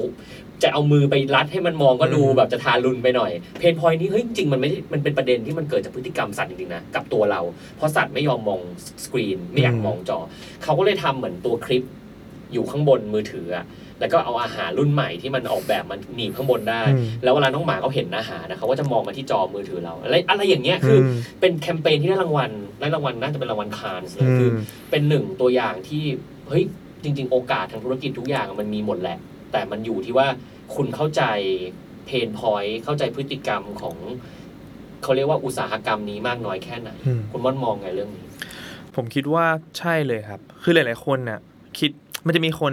กลุ่มหนึ่งครับ ที่พยายามทำธุรกิจจากโอกาสทางธุรกิจนะครับอืมแต่จริงๆแล้วตลาดสัตว์เลี้ยงมันยากกว่านิดนึง คือตลาดสัตว์เลี้ยงมันเป็นเรื่องของสิ่งมีชีวิตกับความเข้าใจ คือวันนี้เราต้องเข้าใจพฤติกรรมคนเลี้ยงสัตว์มากๆ ก่อนจะทำธุรกิจ แล้วก็ต้องเข้าใจสัตว์เลี้ยงมากๆ ก่อนจะทำธุรกิจเหมือนกัน คือสุดโต่งทางหนึ่งก็ไม่ได้ มันต้อง balance ทั้งสองฝั่งครับ เพราะว่าวันนี้คนที่เป็นคนอ่าคนจ่ายแล้วกันครับ คนที่เป็นคนจ่ายเนี่ยเป็นเจ้าของนะ หมาจ่ายเองไม่ได้ แมวจ่ายเองไม่ได้อืมนะครับ คนที่เป็นคนแสดงออกถึงความ ความรู้สึกดีกับ product product นะครับ เป็นสัตว์เลี้ยง เพราะฉะนั้นมันมันคือการ balance ระหว่างสัตว์กับกับเจ้าของนะครับ ก็วันนี้คิดว่าเต็มที่เข้มข้นเกือบเกือบๆจะ 40 กว่านาทีครับวันนี้คุยกันยาวนิดนึงนะครับ แต่ว่าคิดว่าน่าจะมีมุมมองหรือเป็นจุดตั้งต้นของความคิด ทั้งคนที่กำลังจะเริ่มเลี้ยงสัตว์ หรือคนที่กำลังจะหันมาทำธุรกิจเกี่ยวกับสัตว์เลี้ยงหรืออะไรก็ตามแต่สำคัญที่สุดเลยก็คือ บางครั้งเราต้องเข้าใจถึง relationship จริง ๆ สัตว์เลี้ยงก็เป็นหนึ่ง bonding อย่างที่คุณมอนพูด แล้วก็เป็นหนึ่งสิ่งที่คุณต้องคอนเซิร์นก่อนที่คุณจะเริ่มหันมาเลี้ยงหรืออะไรเงี้ย เดี๋ยววันนี้เราจะให้คุณมอนฝากอะไรไว้หน่อยแล้วกันในฐานะที่เป็นทั้งสัตวแพทย์ทำธุรกิจกับสัตว์เลี้ยงด้วย สักข้อหนึ่งที่จะฝากให้คนที่เลี้ยงสัตว์อยู่ หรือมีความคิดจะเลี้ยงสัตว์ ว่าอะไรคือสิ่งที่คุณควรจะเริ่มต้นคิดครับ ก็ผมคิดว่าอันหนึ่งที่สำคัญที่สุดเลยคือ 24 ชั่วโมงของเราอะครับ เรามีสิ่งล่อตาล่อใจเต็มไปหมดเลยครับอืมแต่ว่า 24 ชั่วโมงของน้องหมาหรือว่าสัตว์เลี้ยงของเราอะครับอืมมีแค่เราอืมนะครับ เพราะฉะนั้นเขารู้จักแค่เราเขาไม่รู้จักอะไรเยอะแยะครับอืมเขารู้จักแค่เราแล้วก็ผูกพันกับเรา เพราะฉะนั้นวันนี้เราไม่อยากให้เราเลี้ยงสัตว์ เพราะว่าเราเจออินฟลูเอนเซอร์ในอืมเพจเราเจอเพจน้องหมาน้องแมวที่ขายกันง่าย ๆ เราเจอรูปหมาน่ารักของเพื่อนๆอะไรเงี้ยแล้วเราตัดสินใจซื้อครับวันนี้เราอยากให้คิดดีนิดนึงแต่ มีประโยชน์วันเนี้ยจากพอดแคสต์เนี่ยมีประโยชน์เต็มไปหมดเลยสำหรับการเลี้ยงสัตว์เลี้ยงอืมแต่ต้องเข้าใจเขาแล้วก็ต้องเข้าใจตัวเองด้วยว่าตัวเองพร้อมแค่ไหน แล้วก็ต้องให้เวลากับมัน วันนี้มี service ดีๆ ในตลาดอีกเต็มไปหมดที่คอย support วันนี้ถ้าคุณมีหมามีแมวอยู่แล้ว ไม่อยากให้คิดว่าวันธรรมดาคุณไปเที่ยวเสาร์อาทิตย์แล้ว คุณจะมีความสุข อยากให้คิดถึงว่า ไปที่ไหนที่พาน้องหมาน้องแมวไปด้วย แล้วก็เติมเต็มความสุขที่มันเต็มกว่า เพราะน้องหมาน้องแมวเขารอคุณอยู่ที่บ้านนะครับ แล้วก็มี product หลาย ๆ อย่าง หรือมี service หลาย ๆ อย่าง ที่วันนี้ใช้เวลาในวันเสาร์อาทิตย์แล้วก็เติมเต็มความสมบูรณ์ของครอบครัวได้นะครับ ก็จริง ๆ เป็นภาพรวมที่ถูกต้องเลย แล้วก็จริง ๆ มีคำพูดหนึ่งที่ผมชอบมาก ขอเอามาแรปนิดนึงแล้วกันก็คือ ถ้าอยากจะมีสัตว์เลี้ยงอะ คำว่าสัตว์เลี้ยงมันเป็นคำว่าเลี้ยงอะอืมมันไม่ใช่คำว่าเล่น อืม ถ้าจะเล่นก็ไปคาเฟ่มาหาหรือเปล่าใช่คือใช่คุณก็ไปเป็นรายวันคุณก็ไปเล่น ใช่ เพราะว่ามันก็แค่แบบอยากเล่นวันนี้อะคุณก็ขับรถไปเล่น แต่การเลี้ยงมันมีเขาคอมมิชเมนต์มันมีพันธสัญญาที่คุณจะต้องดูแลอยู่ สุดท้ายวันนี้คิดว่าหลายๆคนเออหลาย ๆ ท่านที่ฟังอยู่น่าจะโดนใจไม่น้อย แล้วก็คิดว่าน่าจะได้เอ่อเกร็ดเล็กเกร็ดน้อยไป ก็ภาพรวมของ population ของสัตว์เลี้ยงเนี่ยยังคงเยอะขึ้นอยู่ และก็คงจะเยอะขึ้นต่อไปเรื่อยๆ มันทำให้หลาย ๆ ท่านอาจจะต้องลองคิดดูแล้วแหละ ไม่ว่าจะเป็นธุรกิจอสังหาริมทรัพย์ร้านอาหารหรืออะไรเงี้ยเฮ้ยจะทำยังไงให้มันตอบโจทย์ตัวเลขนี้อะกับแนวโน้มนี้ คุณลองไปคิดดูคอนโดเลี้ยงสัตว์เยอะขึ้นทุกวันทุกวัน เพราะเขารู้ว่าคนต้องการเลี้ยงสัตว์แต่มีปัญหาเรื่องสเปซอะไรเงี้ยเพราะฉะนั้นธุรกิจมันเริ่มต้นได้ ถ้าคุณเข้าใจตัวเลขของมันเข้าใจสถิติของมัน สุดท้ายนี้คุณม่อนฝากร้านได้ให้เต็มที่อะต้องฝากเลยวันนี้ครับก่อนจะไปครับก็ช่วงขายของนะครับก็อืม ของผมเป็นฮาโตะเพ t เว l เน s เซ็นเตอร์นะครับ อยู่สุขุมวิท 39 นะครับครับตรงนั้นก็อยู่ในคอมมูนิตี้เป็นเพ t คอมมูนิตี้ชื่อเท l วนเทลก็จะมีเป็นสระว่ายน้ำสนามหญ้า มีโรงแรมน้องหมา โรงแรมน้องแมว มี pet shop มีมี human cafe นะครับ ก็มีครบทุกอย่างเลยที่นั่นเป็นช่วงเวลาที่ใช้เวลาวันหยุดกับสัตว์เลี้ยงที่คุณรักได้นะครับ ก็อยากให้มันเจอ service ที่ ที่ทำมาออกแบบมาเพื่อคนรักน้องหมาแล้วก็เพื่อน้องหมาน้องแมวจริงๆนะครับแล้วคุณจะเจอว่าจริง ๆ แล้วเนี่ยความสุขมันเกิดง่ายนิดเดียวครับแค่พาเขาไปสถานที่ที่มันดีๆ แล้วก็เข้าใจสัตว์เลี้ยงครับอย่างฮาโตะก็ search เลย H A T O ใช่ครับเจอเลยครับใน Facebook หรือทุกอย่างใน Facebook หาข้อมูล IG ก็ได้ใช่ครับกูเกิลก็เจอไปดีเจอครับครับครับเรียกว่าทำการตลาดไหมแต่จริงๆผมบอกเลยว่าคุณม่อนเนี่ยเขาอยู่ในธุรกิจสัตว์เลี้ยงมาเยอะจริงๆแล้วก็เป็นคนหนึ่งที่มีความตั้งใจที่จะขับผลักดัน คนที่เลี้ยงสัตว์แล้วก็คนที่ชอบสัตว์เลี้ยงนะครับ ก็ขอบคุณคุณม่อนมากวันนี้กุศลมาคุยเผื่อรอบหน้ามาคุยกันอีกได้ครับขอบคุณคก็รับถ้าเกิดใครชอบ EP นี้ก็อย่าลืมแชร์นะครับ แล้วก็หวังว่า EP หน้าเนี่ยจะมีเรื่องราวดีๆ มีมุมมองสถิติ เพื่อการเริ่มต้นดีๆ มาแชร์ทุกคนอีกนะครับ แล้วพบกันใหม่ครับ กับ Stat and Star สวัสดีครับ วันนี้นอกเหนือจาก content ที่เรามานั่งคุยกันแล้วเนี่ยก็จะมีเอ่อประชาสัมพันธ์พิเศษ นะครับที่มองว่าน่าสนใจมากๆเลย ก็คือ ปัจจุบันนะคนไทยสนใจเรื่องกีฬาค่อนข้างเยอะขึ้น ไม่ว่าจะเป็นกีฬาบาสเกตบอลฟุตบอลเทนนิสวิ่งกอล์ฟซึ่งจริง ๆ กีฬาเนี่ยมันไม่ได้เป็นเพียงแค่ content หรือ entertainment แต่มันสามารถเป็นธุรกิจของเราได้ สามารถจะสร้างรายได้ สร้างตัวตนสร้างเราสร้างจุดเชื่อมโยงต่างๆ เป็นธุรกิจของเราได้ แต่ต้องมีหัวใจสำคัญอย่างหนึ่งคือเราต้องเข้าใจระบบนิเวศของธุรกิจ หรือมุมมองของกีฬาก่อน ซึ่งมันจะประกอบไปด้วยหลายมิติมากๆเลยไม่ว่าจะเป็นประชาสัมพันธ์ ไม่ว่าจะเป็นการสื่อสาร การขายการตลาดนะครับตลอดจนการสร้างวัฒนธรรมกีฬา ซึ่งพวกนี้จะถูกสอดแทรกอยู่เป็นเป็นองค์ประกอบสำคัญของอีโค y ิสเต็มนี้ ซึ่งตรงนี้ครับก็นานๆจะมีคอร์สเรียนที่มันตอบโจทย์มิตินี้ก็หายากนะ ผมนั่งคิดเออมันไม่ค่อยมีอะไรแบบนี้ ก็เป็นคอร์สเรียนด้าน Sport Marketing the Creator ที่จะจัดขึ้นนะครับในเร็วๆนี้ ตรงนี้จะทำให้เราเห็นมุมมองการบริหารตรงนี้ทั้งหมดเลย แล้วก็มีเนื้อหาอะไรที่น่าสนใจมากมาย มี Exclusive Class มีอะไรที่คิดว่าคนที่สนใจการทำธุรกิจเกี่ยวกับสปอร์ต หรือมองหา